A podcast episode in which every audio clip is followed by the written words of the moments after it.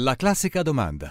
A cura di Anton Giulio Onofri. Personaggi a tu per tu con la musica classica. Una produzione classica HD Sky Canale 136 in collaborazione con Intesa San Paolo.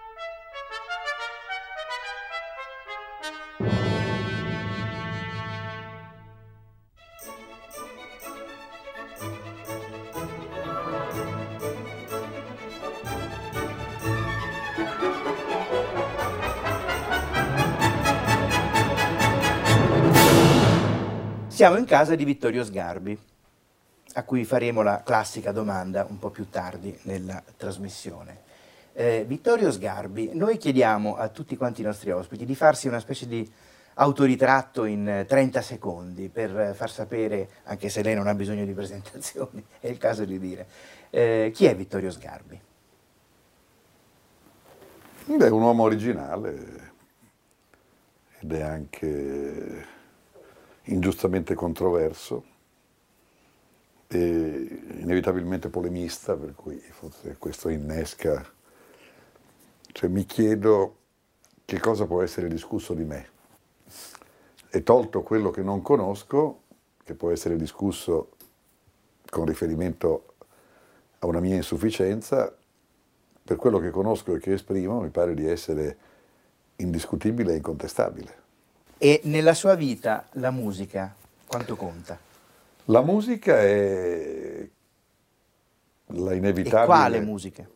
La musica molta, ma in particolare quella classica, è diciamo in una congiunzione con la passione per l'arte che è accomunata alla musica dal privilegiato destino di non essere materia scolastica obbligatoria.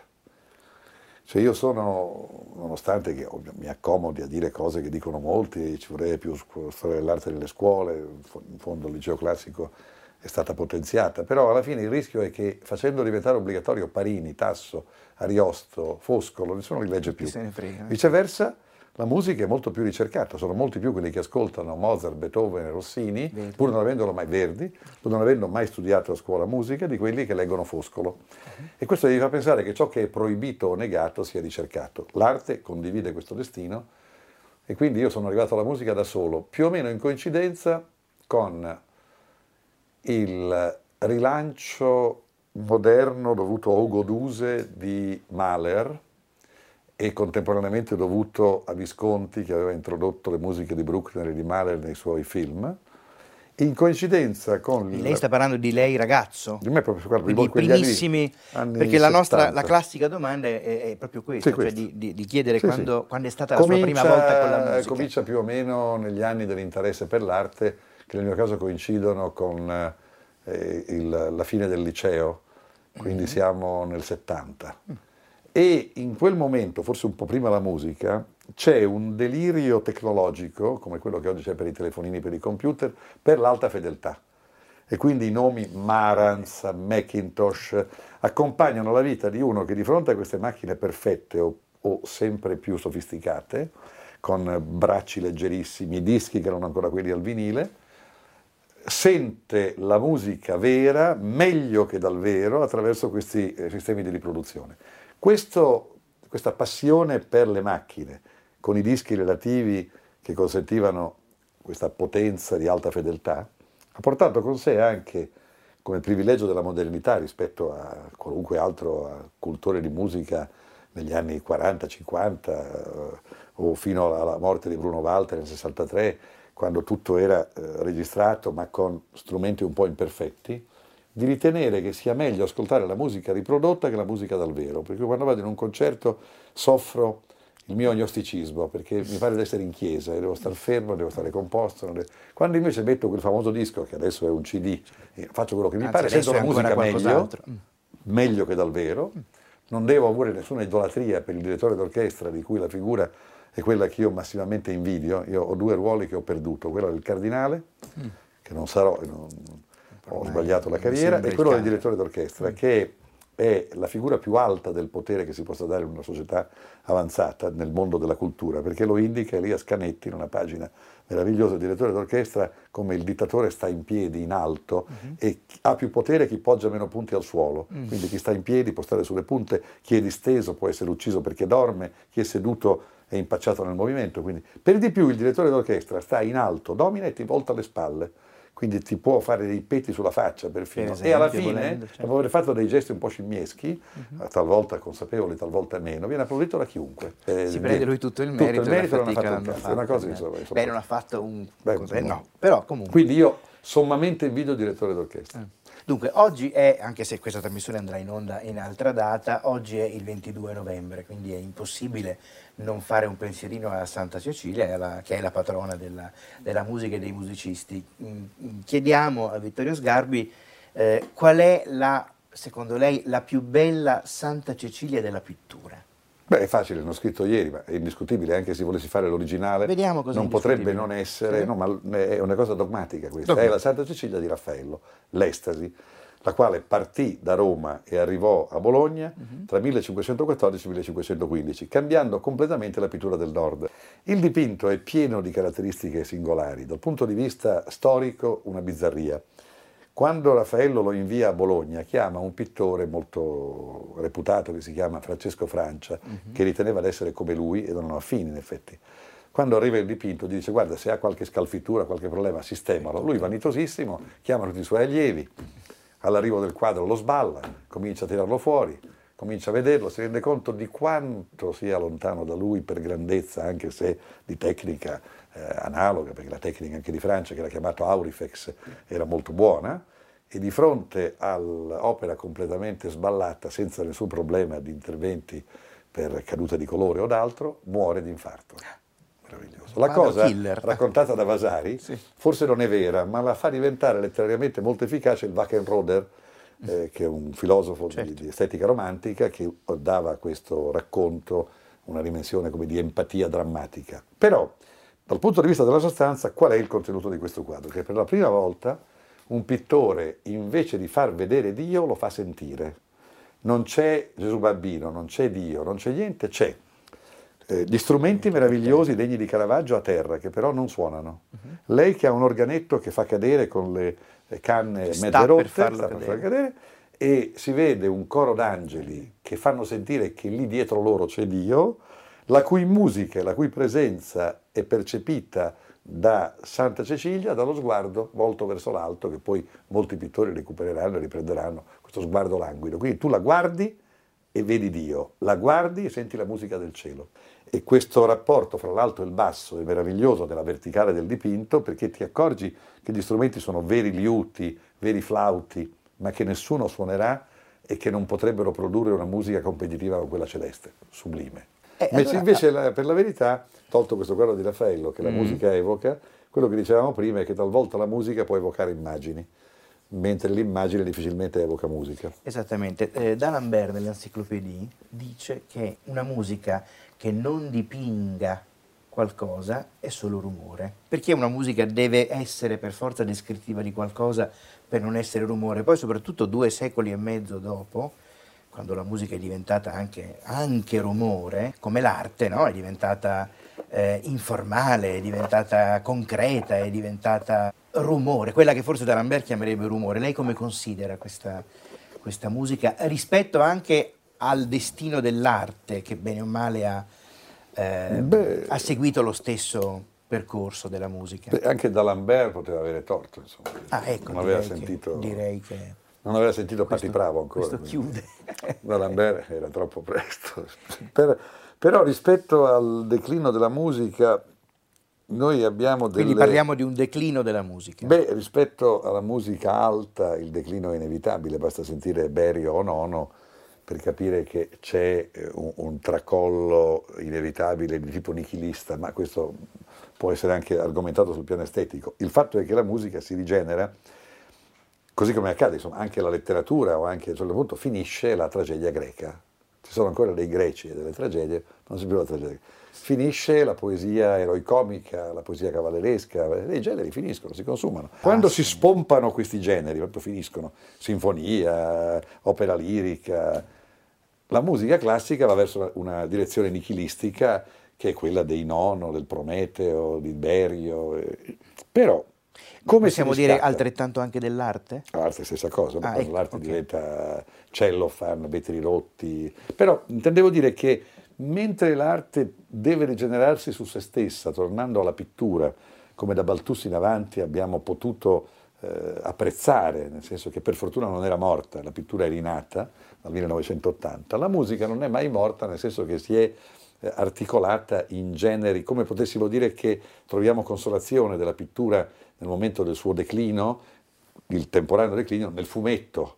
Allora, noi ah. abbiamo avuto il jazz, abbiamo avuto la musica rock, abbiamo avuto i Metallica, cioè abbiamo avuto delle, mentre diventava sempre più anemica in Sciarrino, in Vacchi o in altri, o in Berio, la musica cosiddetta classica, gli altri generi erano però potentemente vitalistici e quindi il vitalismo musicale mutuato dalla grande musica a quella apparentemente più popolare, blues, eccetera, uh-huh. bene o male ha salvato la musica, mentre per l'arte più difficile dirlo, perché se tolgo la parte dell'illustrazione che ha compensato l'assenza della pittura, abbiamo un buco dal 1917, cioè dai tempi di Duchamp, fino al 1980, in cui i pittori dovevano per forza fare qualcosa che negasse la pittura, che fossero vetri rotti, scatole di merda, e cioè a dire, il tema dell'arte è un tema inquietante perché qualunque genere artistico è rimasto nel suo ubicon system. Uno può dire io vado al cinema, il cinema è quello lì, eh.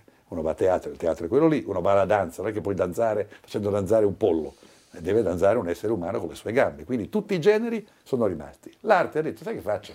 Invece di esporre un dipinto espongo una scatoletta di merda. Meravigliosa come idea. Mm. Ah, certo, ma sembra bizzarro che debba rientrare, mondiale, certo. debba rientrare nel secondo. Volevo fare un gioco con Vittorio Sgarbi, mm, visto che insomma, per me rimane comunque una figura di riferimento fondamentale per quanto riguarda la storia dell'arte, in particolare per la eh, pittura. Io mm, personalmente posso dirglielo finalmente in faccia, una volta feci una vacanza eh, stimolato dalla lettura di un suo libro e andai a vedere le cose di cui lei parlava in quel libro. Che Comunque, uomo elegante. Eh, volevo, volevo, dirgliela da tanto tempo. Dunque, adesso faremo un gioco. Eh, io le dirò in sequenza, così a casaccio, eh, dei nomi di compositori a cui lei dovrà abbinare il nome di un artista che, la cui, Va bene, può essere un'idea. Ecco, che, che, che, la musica di quel compositore le ricorda. Chiaramente non è necessario che siano contemporanei sì, né tantomeno della, della stessa nazionalità. Quindi possiamo cominciare con Brahms naturalmente motivando magari anche. Brahms. Brahms, Brahms è un tema difficile. Nel mondo della pittura Brahms può essere un manierista sofisticato, eh, non Caravaggio, perché un po' prima di Caravaggio potrebbe essere, ecco, forse il nome giusto, ma non so quanto evocativo, Savoldo. Eh. Savoldo è un grande eh, pittore bresciano nel quale c'è sì. la capacità emozionale di Giorgione e un realismo già terragno, essendo lui di Brescia, che verrà visto da eh, Caravaggio. Quindi è un ponte fra Giorgione e Caravaggio e pone una problematica molto complessa perché è un pittore molto bello, molto piacevole, molto, però è anche molto denso e ricco. E credo che dovendo accostare un pittore meraviglioso e problematico a un musicista così complesso come Brahms, forse Savoldo forse sono l'unico al mondo che ha pensato questo collegamento, ma no, credo che possa cosa. essere plausibile. Ecco. Benissimo, passiamo subito al prossimo, Giuseppe Verdi. Se non ci fosse già Beethoven che concorre al dialogo con Michelangelo, potremmo dire Michelangelo, e quindi nel caso di, di Verdi potremmo dire certamente un pittore di rinascimento per la compiutezza della sua impresa, potrebbe essere forse Leonardo, anche per la barba. Ecco. Ottimo. Debussy. Ah, Debussy. Debussy. Debussy è facile, Debussy c'ha proprio il suo pittore che è Odilon Redon. Proprio Odilon Redon. Mi sembra fatto... che possiamo passare al prossimo, che forse è un po' difficile. Haydn. Ecco, Haydn è uno di quei musicisti che io non sento con grande soddisfazione, però... Finalmente il primo alla classica sì. domanda, perché abbiamo intervistato Gregotti, Gillo Dorfles, eh. Eh, chi altro aveva detto che Haydn era il loro compositore preferito. Appunto, io lo adoro anche abbastanza, però ecco, finalmente qualcuno No, ci vuole un temperamento male. potentemente masturbatorio per mm. apprezzare Haydn. Secondo me per... perché non lo si conosce no, lo si conosce a dovere. Comunque. Comunque, diciamo, dal punto di vista eh, delle affinità potrebbe essere non molto lontano da Watteau. Watteau?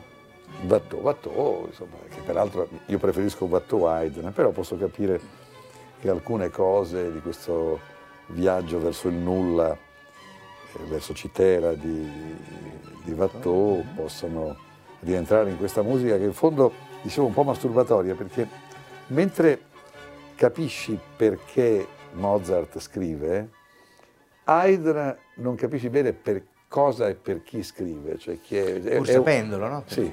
Beh, lui scrive, scrive per la corte. Per, per la corte per Però campare. Poi, ecco, per campare. Si capisce un po' che insomma, non, ha, mm. non ha davanti un uditorio libero, ma è una... Però dico, bisognerebbe sentirlo meglio. Comunque potrei vivere senza sentire Ma comunque Watteau mi piace perché Watteau. anche la tavolozza di Watteau eh. ricorda un po' eh sì, i colori sì. della, della, della, sinfonia ideniana. Ah, tavolozza, quindi Berlioz. Berlioz eh, è un impressionista e quindi... Antelitteram, il primo. Sì, primo, e quindi... Eh, Esclusa eh, la, la, pastorale di Io direi che va bene con Degas. Adesso Degas arriva... perché è il più... o anche con Caillebotte, cioè uno di questi impressionisti eh, meno... Quindi meno, restiamo in Francia. Sì, meno effimeri, ecco, l'impressionista è sempre un po' eh, così ventoso, no, invece no, Degas no, è più consistente. Certo, esatto. Quindi c'è più così. Il... Sì il, più disegnato. Il profilo, il contorno. Bach. Bach adesso qui andiamo un po' più ecco, Bach, recente forse. No? Bach, eh, beh, Bach eh, non nel passato, eh, no, no, ma nel lei. presente eh, va bene con Caravaggio. Ah. ah Perché sì. Caravaggio è diventato il pittore universale. Mm. È stato per un po' un pittore di parte. Certo poi oggi è un pittore universale, polifonico, in cui c'è il bene e il male, il chiaro e l'oscuro, uno che sente la passione secondo Matteo, va bene Caravaggio, insomma, non, spingermi forse un Caravaggio miscelato con uh, Simone Vouet, cioè un, un, Caravaggio ancora un pochino più en, enfio, più... però insomma siamo lì. Rossini. Rossini. Niente più bello di Rossini, cioè Rossini è sublime. Viva. Mm. Da un lato si chiude abbastanza bene con Angra, però Angra rappresenta solo la parte composta. Esatto. Invece, Rossini serio, ecco, ecco. invece la parte diciamo, divertente di Rossini è la lancia meccanica, Kubrick è lì che si vede. Cioè Rossini è nato. Diamo a fare... Kubrick del, dell'artista come merito. Sì, oppure, pittore, oppure Pollock, cioè, bisogna arrivare comunque a, al Novecento per, uh-huh. per, trovare la grandezza di Rossini. Sì, perché l'Arcimboldo è soltanto sì, un, il Rossini delle Oberture, ecco, ma quello delle opere. Ci vuole uno. Sì. Sono tanti, eh, dobbiamo andare avanti che sono tanti. Tchaikovsky. Eh, Tchaikovsky. Tchaikovsky un po' onanista, insomma. Monet. Monet. Non mm. sì, questi, un po' segaioli. Mm. Però mi piace Tchaikovsky. Con la promessa che non mi dice Klimt, Mahler. Mahler. Eh, sapevo di No, Mahler evoca, mi evoca soprattutto L'uomo senza qualità di Musil, più, okay. più letteratura. Quanto alla pittura, Mahler eh, può andare bene con Ensor, con eh, l'entrata di Cristo a Bruxelles. Eh, quindi qualcosa di più forte. Che... Clint va benissimo, ovviamente il nesso è stato fatto, certo. però c'è un elemento più drammatico di quanto non più sia nell'opera di Clint, più, più amaro, grottesco, più... Mm. e quindi Ensor mi sembra che funzioni bene. Perfetto. Gluck. Gluck, Gluck, Gluck, Gluck a Bernini. Bernini. Ecco, facciamo adesso, siccome son, andiamo a chiudere, facciamo subito l'associazione senza la spiega. Mendelssohn. E Mendelssohn è un grande musicista, non saprei dirti però. Non è obbligatorio. Ma può andare bene forse con Walt Whitman. Eh, che è un eh, poeta. Eh, siamo sempre il poeta, si chissà perché. Allora, dei pittori, poi, Mendelssohn poi può andare alla bene fine con, della, della trasmissione mi Constable. spiega perché Whitman. Con Constable. Constable. Ah, ottimo, Constable. Mendelssohn ci piace molto. Eh, Monteverdi. Monteverdi con... Quanta gente c'è che ci piace? Monteverdi stavo pensando al tasso, ma in pittura Eh va no, bene. in pittura. In pittura va bene con eh, eh, Antonio e Vincenzo Campi, anzi Bernardino Campi, cioè Mm. i pittori Campi di Cremona, nello stesso ambito come meravigliosi pittori, o Parmigianino, insomma, ecco, da Parmigianino verso quella parte di manieristi che eh, chiudono il Cinquecento lombardo. Quindi Favoloso. Alban Berg. Alban Berg va benissimo con eh, eh, Franz Marc, con Kirchner, con i pittori del Cavaliere Azzurro, gli espressionisti, anche un po' di più forse perché Berg è un po' più grande, con il Wozzeck può andare anche verso Kokoska, insomma, però è, più- è quel clima lì, è il clima di cui lui è in qualche modo il, il referente musicale. Puccini. Puccini, Puccini va benissimo con un pittore raro e superiore a quello che di lui comunemente si sa, che è Vittorio Corcos. Corcos, il, cui Yorick è uno dei capolavori sublimi anche di pasticcio e, e di graffitismo sul fondo di questo bel personaggio, che è il suo capolavoro che sta al Museo Fattorini di Livorno. Infatti si torna anche proprio all'accostamento manca con l'orchestra. No, no, ma adesso magari arriva, non so adesso lei cosa, cosa intende, ma eh, io qui ho ancora Schubert intanto. Schubert. Schubert eh, va bene con eh, Friedrich. Eh beh sì, direi che quasi come Mahler, Klimt, Schubert e Friedrichs, però c'è ancora più una unione tra i due, più O poi si può mettere anche Otto Runghe. Otto Runge, che Otto insomma, Runge. contemporaneo. Eh, Richard Strauss. Strauss. Vabbè, Strauss eh, è talmente... Adesso arriva quello che manca, Sì, eh, perché talmente io so che lei lo sta vibrante, talmente aspettando. vivo, eh, talmente che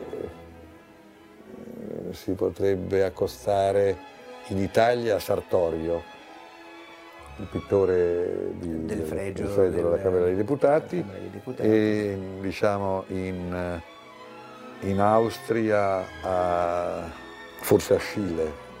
Scile. Ma Strauss non era così drammatico. Così. No, appunto, beh, la Scile Poteva dovevamo essere feroce, ma. Con attaccare il Scile a Mahler, allora. Eh, ecco, forse Scile, più che Clint, sì. Mahler, appena dannazione. Ehm, Ottorino Respighi, ecco così. Vittorio ecco, Respighi, Respighi è un macchiaiolo, un tardo macchiaiolo, un un pittore... tardo macchiaiolo, Sì, va bene con eh, Lega, eccetera. Telemaco Signorini. Telemaco, signorini. Povero Respighi, insomma, sì, per carità, con tutto il rispetto. Mm. Mm, neanche, neanche Chini, per esempio. Chini, Chini, Respighi, vabbè. eh? Chini è ancora meglio. Respighi è un compositore più grande di quanto non si Eh, capisce. ma anche Signorini è più grande di quello. Eh, però Chini li mette d'accordo tutti. Vabbè, vabbè, non volevo, No, non volevo ottimo. influenzarla. Forse lei aspettava Schumann? Schumann è, il musicista romantico che preferisco, quindi lo attacchiamo subito a Turner e abbiamo risolto. Magnifico. Ah, bellissimo Turner. accostamento. Io qui ne avrei ancora... No, manca Mozart. E infatti no, vabbè, quello l'avevo messo per ultimo. Ah, ecco, Eh, perché adesso si passava per Perché Stravinsky. Mozart è Eh, ma- insieme... no, no, dopo, dopo, dopo, dopo. Stravinsky. Stravinsky... Stravinsky... Considerando tutti Va i periodi... bene con tutte Sutin, con Sutin. Sottile, ma forse lo Stravinsky giovane. Perché No. poi c'è lo Stravinsky degli anni 70, degli Sì, anni- eh beh, lo Stravinsky avanti. neoclassico, Sutin, Eh, va bene per Severini, insomma, però insomma... non Picasso. Pi- Giusto, Picasso. bravo. Eh, Secondo me Stravinsky Picasso. Sì, Però sì. non gliela No, volevo ottimo, suggerire. ottimo, sì, ma a me non piace neanche Picasso. Va bene, perfetto. Ecco, adesso stiamo arrivando a Mozart, però prima ne diciamo... Allora, uno era Beethoven, ma mi sembra di capire che Beethoven Beethoven, è Michelangelo. Michelangelo, sì. Michelangelo. E adesso ne abbiamo il penultimo, visto che è anche insieme a Verdi il suo bicentenario, è Wagner. Il penultimo. Beh, Wagner è il musicista più traumatico e, e universale, per cui abbiamo dato Beethoven a Mi- Michelangelo a Beethoven, a Wagner dobbiamo dargli... che gli possiamo dare? Tiziano, ecco, diamogli Tiziano, perché c'è molta Venezia, si va bene Tiziano. Tiziano è come Michelangelo, però è più lagunare. Ho avuto più- un brivido, mi è è piaciuta più- molto. ecco. Tiziano è più Ottimo. strisciato dai tramonti, è più, è più romantico, quindi va benissimo. Sì, Tiziano, Tiziano tardo, il Tiziano Tiziano, tardo che si sì. sfalda, Sì, sì, è perfetto, anzi perfetto, direi che non ci avevo pensato mai. E arriviamo a Tiziano- Mozart adesso. No, Mozart, dicevo, Mozart, diciamo, Mozart è l'equivalente assoluto di Ariosto e l'equivalente assoluto di Raffaello. Ci siamo che ha quella, quella, quella sì. dose di antipatia anche, no? Che Raffaello, però, però, però, no, ma Raffaello è, abbiamo meglio, cominciato con Santa Cecilia di Raffaello e chiudiamo è più simpatico Mozart di, di per la vita sono, sono però Raffaello è un po' più ufficiale di Mozart però insomma alla fine Mozart è talmente armonioso e compiuto che poi d'altra parte Croce diceva di Ariosto poeta dell'armonia io credo che Raffaello sia il pittore dell'armonia e credo che Mozart sia il musicista dell'armonia si può aggiungere per allargare ed estendere la capacità di attrazione eh, sensuale, erotica, di Così fan tutte soprattutto, e, e di, di, alcune meravigliose sinfonie, eh, si può aggiungere Correggio, cioè se ci fosse un pittore sì. che eh, intensifica ah, quella fugacità, Raffaello, sì. Quella in, eh, un, un Raffaello più, più, buo, più morbido, più, più sexy, forse questo è Correggio. Correggio. Adesso andiamo all'ultima domanda, visto che la classica domanda è già venuta, ha già risposto all'inizio quando ha parlato dei suoi inizi musicali eh, da ventenne, diciassettenne. L'ultimissima domanda, prima di chiudere, perché so che lei deve, deve andare via. Eh, un brano di musica classica molto famoso, molto popolare, a livello proprio di Per Elisa, il bolero, questi qua, che lei non può più sopportare. Proprio che quando lo ascolta gli viene l'iterino. Ah sì? Sì. Sì, beh, sopporto tutto perché non soffro l'iterazione, quindi, però ecco, non sento con grande piacere le quattro stagioni di Vivaldi. Ah, Preferisco quattro. la pizza.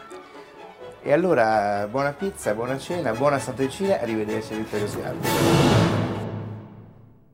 La classica domanda, a cura di Anton Giulio Onofri. Personaggi a tu per tu con la musica classica. Una produzione classica HD, Sky Canale 136 in collaborazione con Intesa San Paolo.